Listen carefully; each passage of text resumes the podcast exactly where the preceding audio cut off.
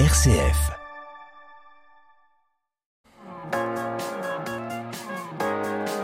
M comme midi, l'invité. On le disait hier, c'était donc la Journée internationale de l'éducation et pour l'occasion, je reçois des membres du Parlement des étudiants de Lyon. Le mouvement à vocation éducative a pour but de renforcer la citoyenneté des jeunes. Lucas Valastro, vous êtes président de l'association, bonjour. Bonjour. Et Clarence Merloz, vous êtes secrétaire général, bonjour. Bonjour. Votre mouvement vise donc à renforcer la citoyenneté des jeunes. Qui sont-ils, ces jeunes ? Alors c'est une bonne question. Pour, pour la majorité, on a des étudiants. On accueille quelques lycéens, un peu, de manière un peu minoritaire.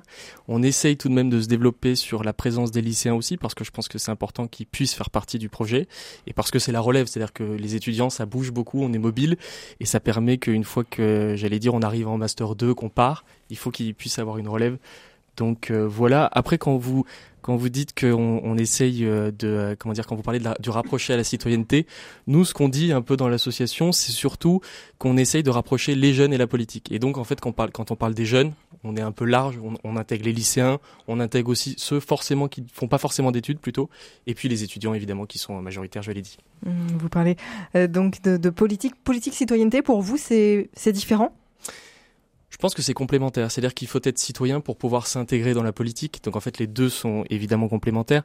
Mais à mon avis, quand on est euh, citoyen euh, instruit au niveau de la politique, euh, on est considéré comme citoyen en réalité. Ça veut dire qu'aujourd'hui, et c'est ce que je dis souvent, euh, la plupart des jeunes ne savent pas pourquoi ni pour qui voter.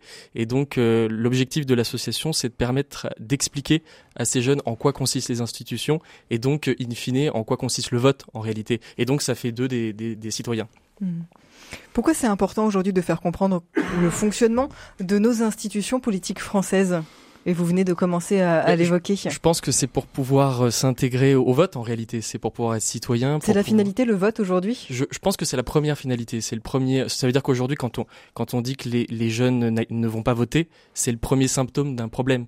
Et pour nous, on en discute souvent, quand les jeunes ne vont pas voter, on se pose la question pourquoi ils vont pas voter. Et nous, on ne peut pas se réduire au simple fait que les jeunes sont des flemmards. C'est-à-dire que c'est pas ça le sujet. C'est pas le simple fait que les jeunes se déplacent pas. C'est parce que les jeunes n'ont pas été instruits. On leur a pas dit à quoi servaient l'institu- les institutions.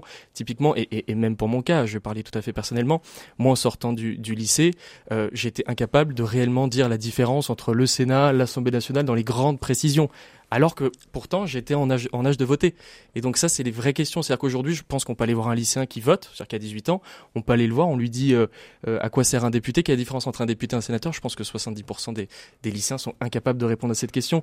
Et donc l'objectif de l'association, c'est surtout de pouvoir aller expliquer à ces jeunes en quoi consiste euh, le Parlement pour qu'in fine, ils puissent aller voter. Donc pour nous, oui, la finalité, c'est le vote. Mais en soi, après, elle peut s'exercer de, sur plein d'autres thèmes. Et c'est ce qu'on essaye aussi de faire, de par aussi nos événements, de, de leur faire prendre conscience qu'ils, qu'ils ont vraiment, euh, qu'ils peuvent vraiment participer à la, à la vie politique. Et quand on fait une simulation parlementaire, notamment à, à l'hôtel de ville de Lyon, euh, dans la salle du conseil municipal, avec euh, vraiment en, en, en participant activement, avec une, une rédaction d'une proposition de loi, avec des amendements, ils prennent conscience. Et vraiment, on voit le panel d'étudiants qui, qui commence à venir, où on a des étudiants en droit, c'est la majorité, mais on a aussi des étudiants en école de commerce, en relations internationales, on, on, en géographie, en sciences. Et on voit aussi que bah, les, les jeunes, quand on leur donne quelque chose, un moyen de s'exprimer, ils le prennent. C'est vraiment ça. Et euh, on leur donne, entre guillemets, une tribune pour... Euh, pour s'exprimer, pour euh, leurs idées, pour euh, et ils le oui, prennent ils sont, vraiment. Ils sont demandeurs, tout à fait. Ils sont beaucoup demandeurs. Vous disiez c'est un des symptômes, euh, c'est cette absence de vote. C'est quoi les autres symptômes pour vous ? Alors c'est une bonne question, je je, je pourrais pas prétendre ici répondre à, à, à ce sujet qui est bien complexe. Ce que, ce que je pense, le, le premier point, c'est... Alors je pense que tout est complémentaire en réalité. Si les jeunes ne vont pas voter, euh, pour une grande majorité, euh, d'abord il y a l'effet général, c'est pas que les jeunes non plus, mais pourquoi les jeunes précisément ? Je pense que c'est quelque chose de structurel. Je parlais d'éducation, je pense que la, le, l'éducation c'est vraiment le sujet structurel, il n'y a pas de conjoncturel dans l'éducation, c'est-à-dire que c'est quelque chose qui prend du temps, c'est sur la longueur. Et en fait aujourd'hui on se rend compte que, et ce que je vous disais, un lycéen qui sort, qui ne sait pas à quoi sert le Parlement, pourquoi il ira voter aux législatives ? c'est, c'est, c'est vraiment ça. Et après, quels, quels seront les autres symptômes ? Peut-être aussi le fait qu'on est sur les réseaux sociaux et qu'on a donc euh, beaucoup d'images, beaucoup d'informations, qu'on est dans la rapidité et qu'on a peut-être plus du mal aussi nous-mêmes à nous informer, nous-mêmes à nous intéresser à des sujets importants, parce qu'aussi on peut dire, avec euh, l'accès qu'on a euh, via les réseaux sociaux et même via Internet, on pourrait nous-mêmes s'informer. Mais en réalité, il y a peut-être tellement la rapidité du temps, la rapidité de, de ce monde qui nous entoure, qui fait que eh ben, on est moins assujetti à se dire, bon, on va prendre du temps, on va se déplacer, on va aller en mairie, on va aller dans des écoles voter. Et je pense que ce qui joue aussi, c'est, euh, c'est ce qui se passe au Parlement, en fait. Euh, il y a des lois où, euh, qui ont été très emblématiques et euh, les audiences, notamment euh, de la chaîne parlementaire, avaient été euh, faramineuses. Et euh, il y a des lois, notamment la loi euh, Taubira, sous François Hollande. Il y avait eu euh, un engouement, euh, entre guillemets, pour la chaîne parlementaire où euh, les débats avaient été suivis extrêmement... Euh, qui avaient été extrêmement suivis, en fait, euh, par un grand panel de la population, que ce soit des jeunes ou des moins jeunes. Et, euh, et là, je pense que le Parlement, entre guillemets, et les débats qui s'y passent aussi, euh, de par la conflictualité, on le voit, euh, on ne comprend pas non plus euh, trop ce qui se passe. Euh, on entend des insultes euh, et euh, ça donne pas vraiment envie d'aller voir la chaîne parlementaire et de regarder les questions gouvernement parce que parce qu'on n'entend rien et c'est pas audible en fait. Qu'est-ce qui vous plaît, vous, dans la politique ? Alors, je sais pas si tu veux répondre, mais euh, moi, tout à fait euh, personnellement, j'ai toujours été euh, très intéressé par la politique depuis que je suis euh, tout jeune. Mais ce qui m'intéresse en réalité dans le fond de la politique, c'est cette capacité de changer les, le quotidien des gens, de, de changer les injustices. Si je fais du droit, il y, y a un peu ce rapport-là aussi, mais tout particulièrement avec la politique et via aussi euh, le, le, le législateur, on a cette capacité de changer les injustices, d'aider les gens, de les accompagner et euh, de, de pouvoir, par ce biais-là, légitimer le pouvoir qu'on a. C'est-à-dire qu'évidemment qu'un politique, il a du pouvoir. Donc, je veux dire, un politique aujourd'hui, ou même un jeune qui veut faire de la politique et qui vous dit qu'il n'est pas intéressé par le pouvoir, je pense qu'il vous ment, sincèrement. Ce sera un bon politicien, d'ailleurs, peut-être. Mais en tout cas, selon moi, euh, le pouvoir, oui, il est attrayant et il m'attire, mais c'est parce qu'il y a cette légitimité de pouvoir changer les, cho- les choses pour les gens dans leur quotidien. Mmh. Et vous, Clarence ? Moi, la politique, elle, elle est venue sur le tas, en fait. C'est, euh, c'est en, en suivant euh, notamment les élections présidentielles. Comme c'est le grand, grand événement euh, politique tous les cinq ans euh, et que tous les médias en parlent, c'est l'événement où, quand on est jeune, on va aussi commencer à s'intéresser. Euh, ça en parle un tout petit peu en famille et après, ça se développe. Et c'est vrai qu'en droit, euh, la politique est, est souvent présente. On commence notamment en première année avec du droit constitutionnel.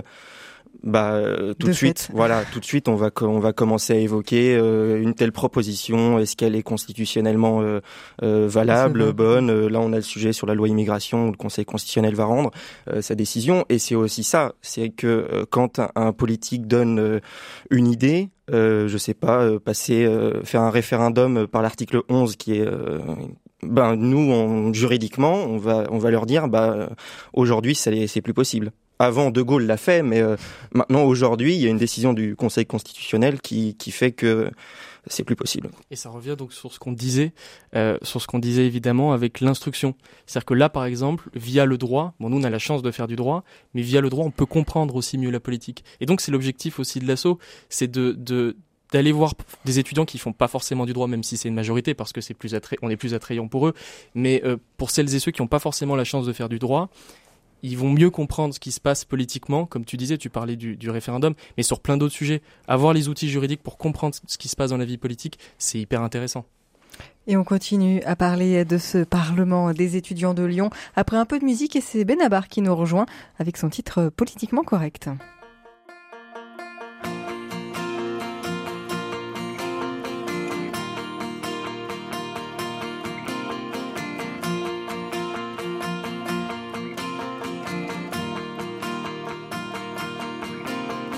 J'aime mes parents, j'aime mes enfants, c'est bien pensant. J'aime pas la guerre, ni la misère, c'est énervant. Tu trouves ça peut-être politiquement correct, mais moi je t'emmerde. Je ne suis pas raciste, je suis droit de l'homiste, je porte pas de fourrure. Je ne regrette pas la guillotine, je ne suis pas misogyne, je trie mes ordures. Je suis, je le répète, politiquement correct, mais moi je t'emmerde. Je n'ai rien contre les mosquées, je ne me sens pas menacé par les minarets. Je ne crois pas que les homos ne sont pas normaux, forcément coquets. Je suis une tapette, politiquement correcte. Et moi je t'emmerde. Victime de la pensée unique, je suis, je l'avoue, laïque pendant que j'y pense. Je précise que je ne crois pas qu'il y ait trop de juifs dans les médias ou la finance. Je risque de te paraître politiquement correct. Et moi je t'emmerde. Ça va te sembler démagogue, mais je déconseille la drogue, même aux mineurs.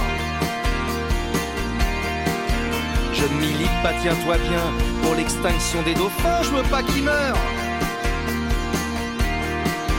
Tu trouves ça naïf et bête, politiquement correct. Et moi je t'emmerde. Je ne parle pas à la concierge, ni à la femme de ménage, comme à des chiennes. Il faut respecter tous les gens, je l'enseigne à mes enfants pour qu'ils deviennent. Un jour comme je le souhaite, politiquement correct, et on t'emmerde.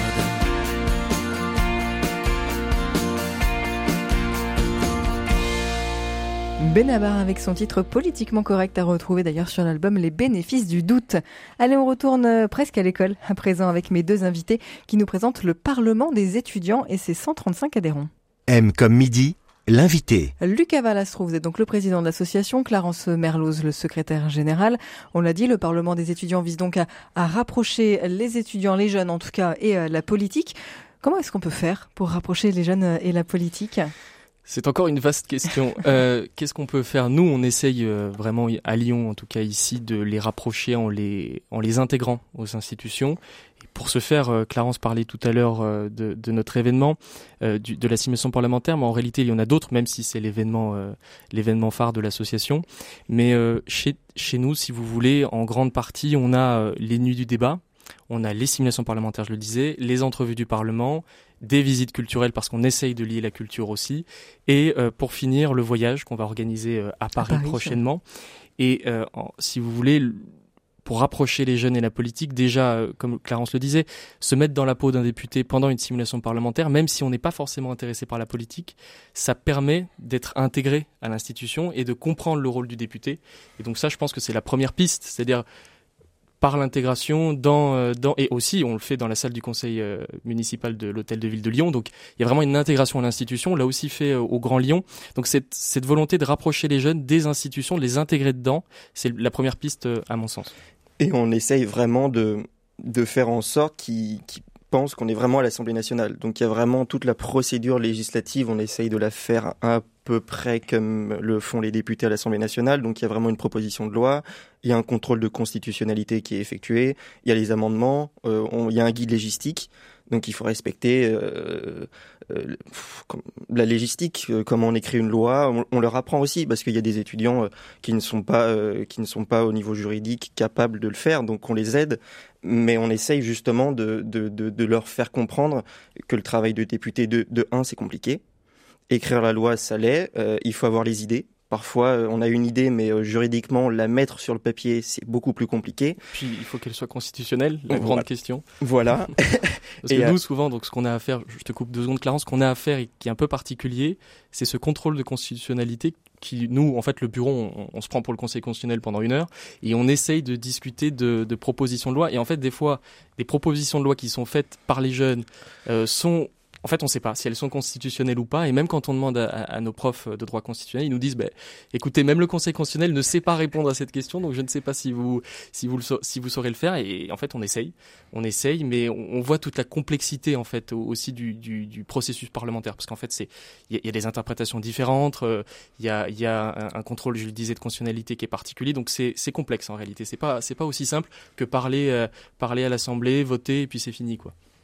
Et malgré tout, vous n'êtes pas un club de débat. Voilà, le but, c'est pas de faire du débat politique. C'est pas le but du Parlement des jeunes, des Alors, étudiants. Ce qu'on disait pour, et, et ça permet de faire une, une petite précision sur les simulations parlementaires, et on le répète à chaque fois, on peut, si on veut, par exemple, se mettre dans un groupe de gauche alors qu'on est profondément de droite, ou du moins qu'on se sent profondément de droite.